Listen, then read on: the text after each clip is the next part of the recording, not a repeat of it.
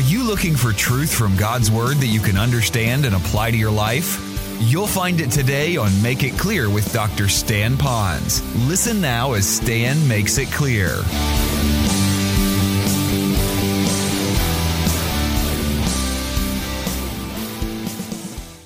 Are you absolutely positive, the best you can, humanly speaking, that your son or daughter have truly accepted Christ as their Savior?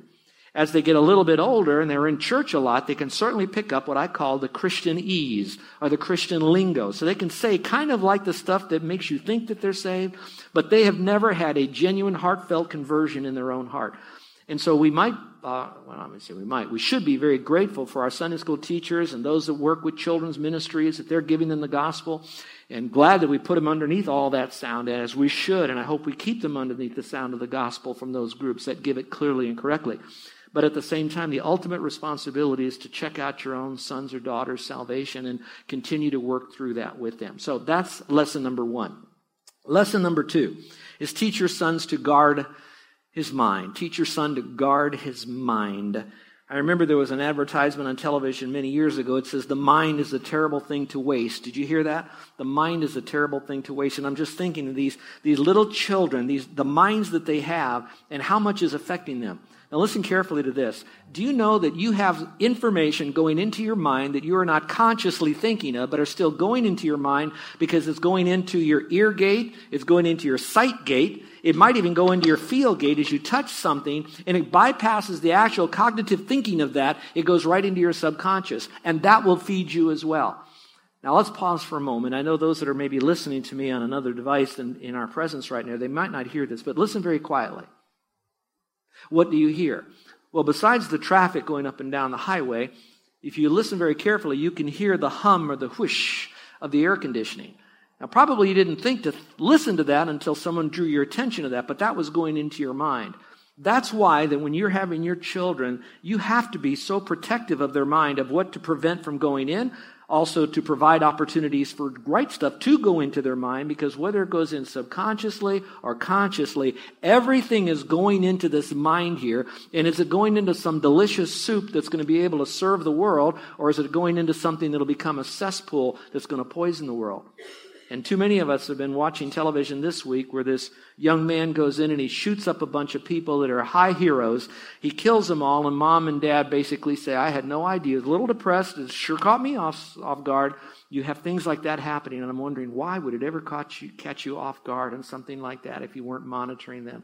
And you might say the child is older, but I think we still need to have a hand on the pulse of our children and what's bringing them to a particular direction. So I'm not here to judge, but I am telling you that we need to help our kids to really guard their mind. It is a terrible thing to waste. It's so impressionable. And it's not a bad thing. It's a very good thing if we can use it correctly. Number three, the lesson was to teach your son to obey his parents. And I really parked a lot on that last week, and I'm I need to go back to that again, not to change anything, but to really kind of seal the deal on this. Many times we think that when we're teaching our kids to obey us, such as take the trash out, clean out the cat box, wash the car, don't forget to do this, do that, all of those are great things to do. What you're teaching them is to listen carefully to directives, instructions, and perhaps even commands, issues that they need to take care of. They need to know what they are. They need to have the capacity and ability to fulfill those. They need to then do that. You need to teach them to do that, that delayed obedience is disobedience. We got to teach them that. That helps them to learn how to work under all authority in life because that's what makes uh, life the way it works is to work under authority. Everyone works under authority. I have authority over me, you have authority over If they can't work under authority, they ought not to ever be in authority. So they have to learn to work under authority. Now, it's going to sound like I'm contradicting myself. I don't want to do that. So listen carefully. So I'm going to give you the balance. While it is very important that you give issues and commands and instructions and and uh, um, jobs for your kids to do growing up, little things like that, to make sure they learn how to do it cheerfully and well and in a state of uh, com- complementing the whole program, that type of thing, where you're doing that. Sometimes we work very hard on teaching them these kinds of obedience. When I go back to Scripture, I don't find anywhere in Proverbs where it says, be sure to tell your son how to hitch up the donkey you know, it doesn't say that. It doesn't say, be sure to tell your son that he ought to put the bow and arrow in the closet instead of laying it on the floor somewhere. He, you don't see that. what you do see over and over and over again is where the parent, particularly the dad, is to teach the son these truths that they would obey the commands of the Lord. So now watch. If we teach them these general commands, the things to do around the house, at the same time we're teaching them to obey the Lord, what they're now learning is the dynamic of submission to authority. Very simple. If they won't obey God, they won't obey you. And so we then bring into their life the responsibility of obeying the Lord. Now, part of that is you need to obey your parents, which then trickles down to all these other things. But remember, the primary thing is, is to monitor your kids, especially your sons. Are they obeying God because they're obeying you? And so all of this about obeying parents is important, and I don't want to ever minimize that. But I also want to make sure that you're checking up on them. Are they really obeying the Lord? Are they having a quiet time? Are they meeting together with selected friends? Are they worshiping the Lord? Are they the first one there, the last one to leave and serving others? You know, all the things necessary to bring out that inner walk that's inside of them. So teach them to obey the Lord. Number four, the, uh, the fourth one, is to teach your sons to select his companions. Teach your son to select his companions. And I would add the word wisely or carefully at the end because children, are always going to be a sum total of those that are going to be influencing their lives and who they hang around with they'll become more and more like them so you basically you say you become who you roll with and so if they roll with the wrong crowd or questionable people or lukewarm christians they'll have the problem um, we were um, teaching our young people particularly our kids that we did not want them oddly enough we did not want them to marry a christian and um, that might sound crazy, but we told them we wanted them to marry a dedicated, committed Christian, one that is hungry and thirsting after God, not just any Christian. Because there are some of those that are still struggling through their walk. We get that, but their heart needs to be turned toward the Lord. And whatever their struggle is, they're going in the right direction of wanting to grow, and they miss a little bit, and they get back up again, they get going again. So we want them to be marrying those that are really dedicated. Now, new material from last week on this point, because I wanted to leave you with something positive instead of just seeing all these people that are out there that are bad and keeping them from it. The question then could come from your son or your daughter saying, okay, I shouldn't be around this guy. Bad company corrupts good manners. And this, this guy swears. This guy tells dirty jokes. This one doesn't obey his parents. That one has trouble with authority. That one's a lazy person. Mom, dad, I don't have anybody and I got to have my own fellowship group. I get that. So, what do you do in that situation? Are you ready? Okay, hold your place in Proverbs. Go to Psalm 119. I'm going to show you two verses and help them lovingly. Put your arm around them with these two verses to help them so they can begin to, while you get rid of one, you want to make sure you put in the right. It's like Jesus says you cast out seven demons. If you don't do what's right afterwards, more demons will come back and fill up the spot that the seven left. So, we're, we don't want that either. So, turn to Psalm 119. Just two verses in Psalm 119, one of my most favorite Psalms in all of the Psalms. Psalm 119. And then um, look, if you will, at verse 60. Let me find it here real quickly. Psalm 63. First of all comes a conviction. And this is what you're working on for your son or your daughter to have this kind of conviction. And that is, verse 63, Psalm 119.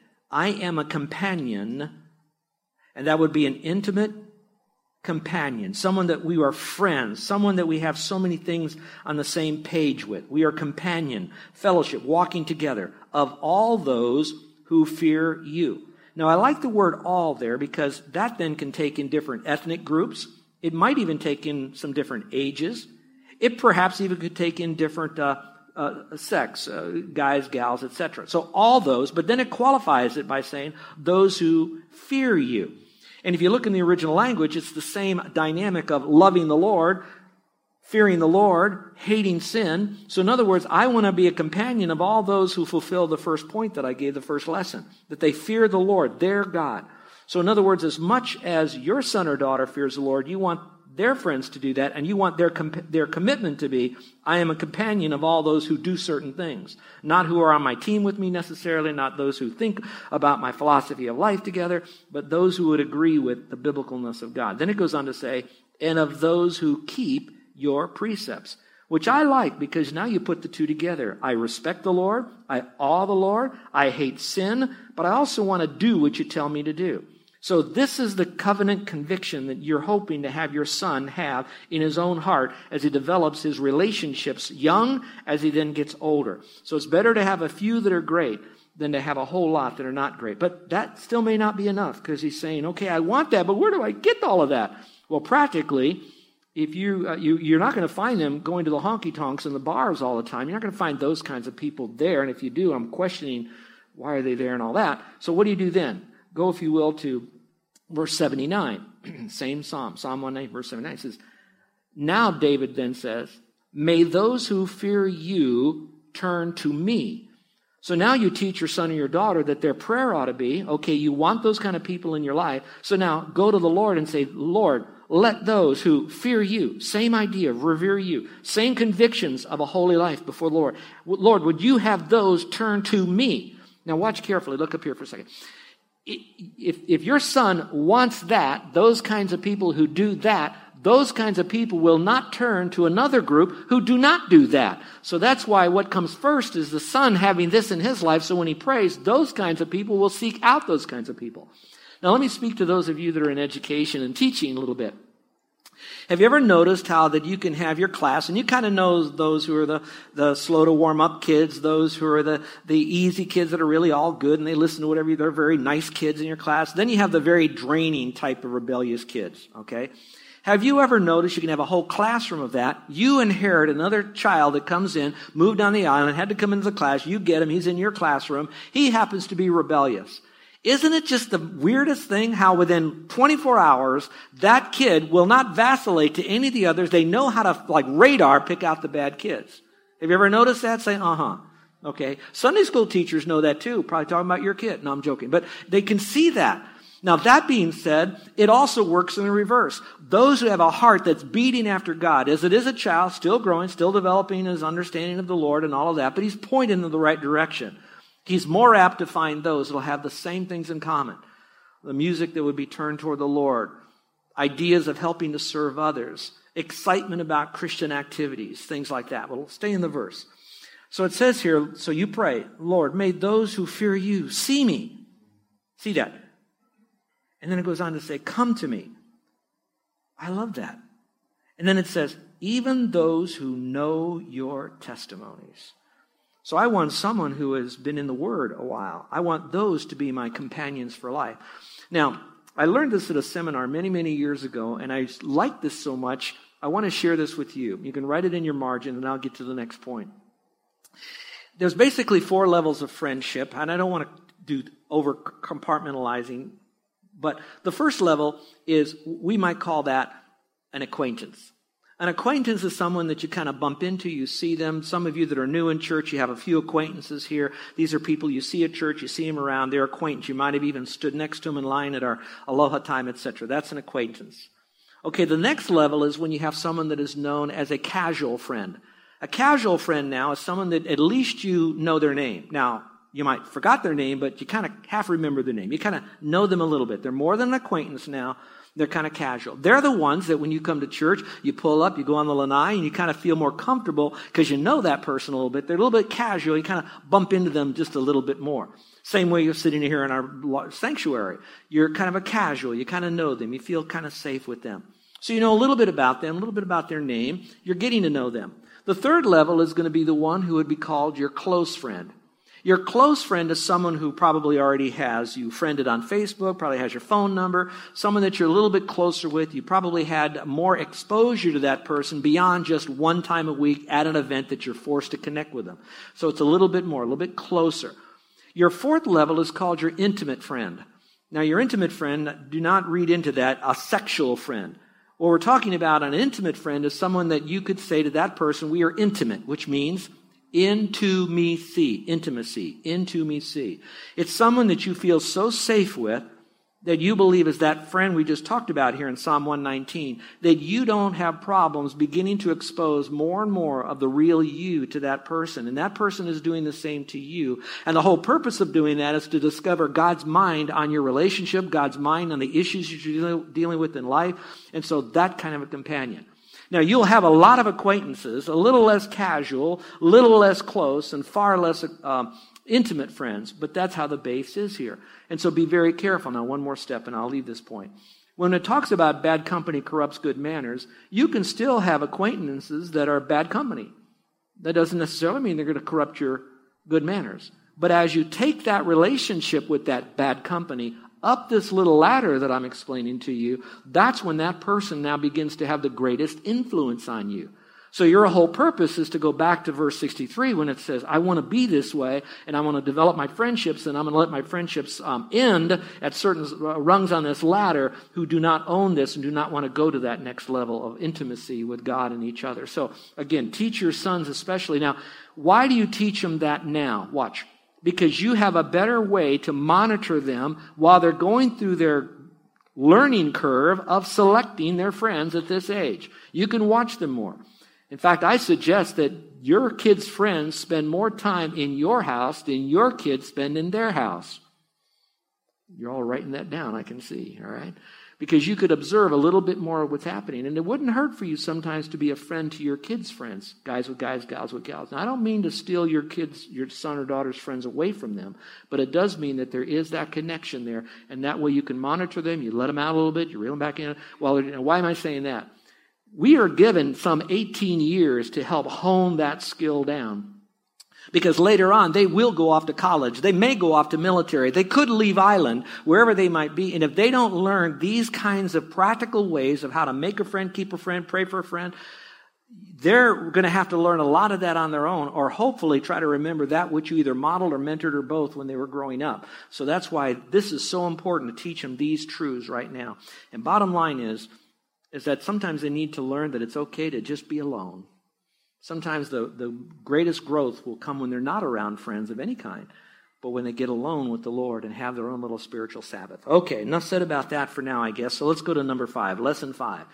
Teach your son to control his body. Teach your son to control his body. Now, if you'll notice, I'm trying to build a case here. Fear the Lord, you do that, take care of your mind, but you need outside influence, so listen to your parents. When you're doing that, you have to have more than just your parents, or could have more than your, so select your friends carefully, but when you do, watch out, especially for the, of the girls of the opposite sex. Now, again, I'm speaking to the dads with the masculine context of their sons.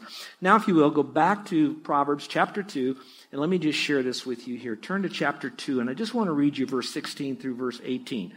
All right?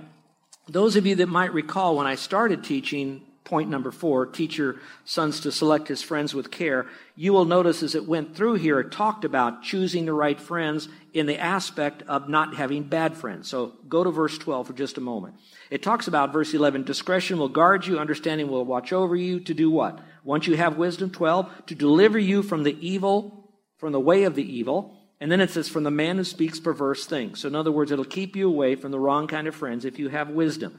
Now, leave there because you have deliver you from that kind of a guy in your life, person in your life. Now, it jumps right to verse 16. That same wisdom, discretion, understanding will also deliver you from the strange woman. I don't know what translation you have. It says strange woman. So, let me park there for just a moment. Now, when you hear the word strange and you read it there, it doesn't mean strange like they're kind of off the rocker because of some mental deficiency. I'm talking about strange, actually, in some translations, will say a foreign woman. Technically, it would mean a woman who is an out of towner type of woman. Foreign, foreign to the culture, foreign to the community, foreign to the family, out of the regular realm of knowing them. That's why it would be called stranger here. Going back to the Jewish culture, it would also then say not only a, a woman who is strange to them, but it would be a foreign woman of another country, an, of another belief system. And that's why the Jews were told to make sure that they did not marry their daughters off to uh, men from other countries and, and, and their sons to women of other countries because they would then bring in the pollution into their own life. Are you tracking with me? All right, the wisest man was taught all of this under the inspiration of the Lord. Watch this now. Chapter 2, I'm giving you that. I'm going to have to open up a little bit more. Chapter 5, you're going to find the whole chapter 5 deals with moral impurity, particularly from a masculine point of view. And then chapter 6, verses 20 through 35, gives you a chunk in chapter 6 that deals with it. Chapter 7, the whole chapter deals with it again. So in the first 10 chapters, yea, the whole book of Proverbs, there's such an indictment against people who, men particularly, who will choose to go after strange women. And so that would tell me that it is so easy to do that. And how careful we need to be.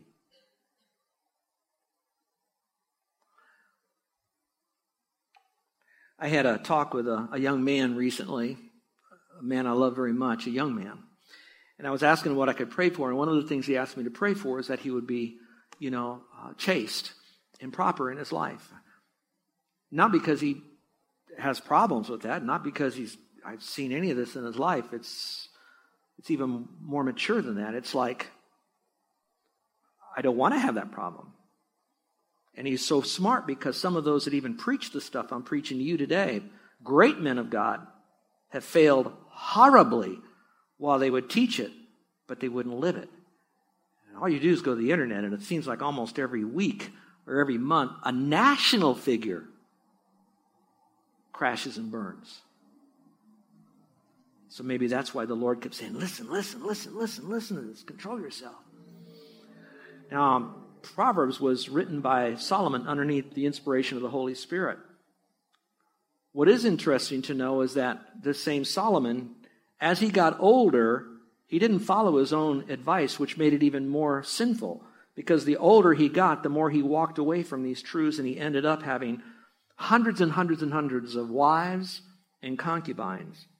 It stole his heart away. It caused him to sin.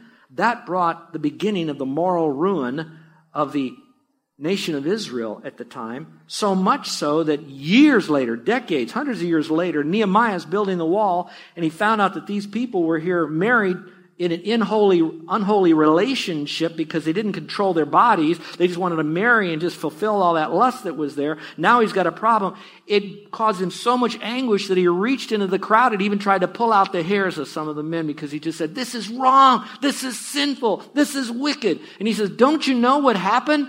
to Israel because of Solomon doing this? So he was screaming back because they could look back historically. That's what happens when you violate this scripture. And so, dads, you have to model a separation from all that lust and moral impurity that's out there so that you can be true to your marital vows and then you can have a platform upon which to stand to teach your sons to be true to their uh, marital vows. Now, when it says strange woman, the woman that's far off, etc., uh, can I be real practical? Because I don't think we're going to look at there. She is a strange woman walking at me. But it's any woman you don't know as well. That um, can, as scripture says, with her sweet talking, the way she dresses, the way she bounces around, and some of the things that she might say, can easily capture this person's thinking into rationalizing that it's okay for the moment, but all it does is it drags that person like a, a cow to a slaughter. To hell, even says. And how easy that's to be done. So now let me be simple, and that is um, uh, when you send your sons off to college, they're going to be around thousands and thousands and thousands of strange women. That doesn't mean every Christian college and all the college have wicked women. It just means they're all strange to him because he doesn't know. So he needs to be very, very careful of how he presents himself and what he does and where he goes and how he communicates and the relationships that he begins to make and knows where the strength is to draw the line and when to hold him and when to fold him, kind of a thing, to be a part of their life. Let's go back to the verse here. It says here, from the adulteress who flatters with her words, that leaves the companion of her youth and forgets the covenant of her God, which very much implies now this is someone who had a covenant with God because she forgets the covenant of her God, so there was a certain degree of ownership. I doubt seriously that the uh, sons, your sons, will probably go after a strange woman who's not saved, etc. Will probably go after someone who is saved, but has left the covenant that she's made with her God. Verse 18 For her house sinks down to death, and her tracks lead to the dead. In other words, to the useless, futile, empty life that'll happen. So now the question is, is what, do we do with something like this? How, how important is this in our life? Well, we do know this that we are not to be unequally yoked with unbelievers. So the point of being around other gals, guys, is to make sure that you know where the line is drawn and that when you're single, that's generally at that age, you're trying to find out who might be a wonderful life partner. So be very, very careful because there is a line to be drawn to not be unequally yoked. We're going to talk a little bit about uh, our wife here in just a moment. But I would just like to caution the young men in here to realize that once you have intimacy with someone who is not your wife, you are still yoked to them in a very unusual, emotional, tied way because it's an inside job rather than just lying or taking answers off of someone else's test paper. It's far more I mean, it cuts you to the quick. You can never unring that bell. You can never unscramble that egg once it's happened to you. You're listening to Make It Clear with the teaching of Dr. Stan Ponz, founder of Make It Clear Ministries. Make It Clear is dedicated to taking the Word of God with clarity into every person's world. It is the support of listeners like you who make the ministry of Make It Clear possible. You can provide your tax deductible gift to Make It Clear online by going to makeitclear.org, or you can mail your gift to Make It Clear, P.O. Box 607901, Orlando, Florida 32860. Thank you for helping us make it clear. If you would like to have Dr. Ponz speak at your church or event, please send us an email at tellmemore at makeitclear.org. Thank you, and remember to make it clear.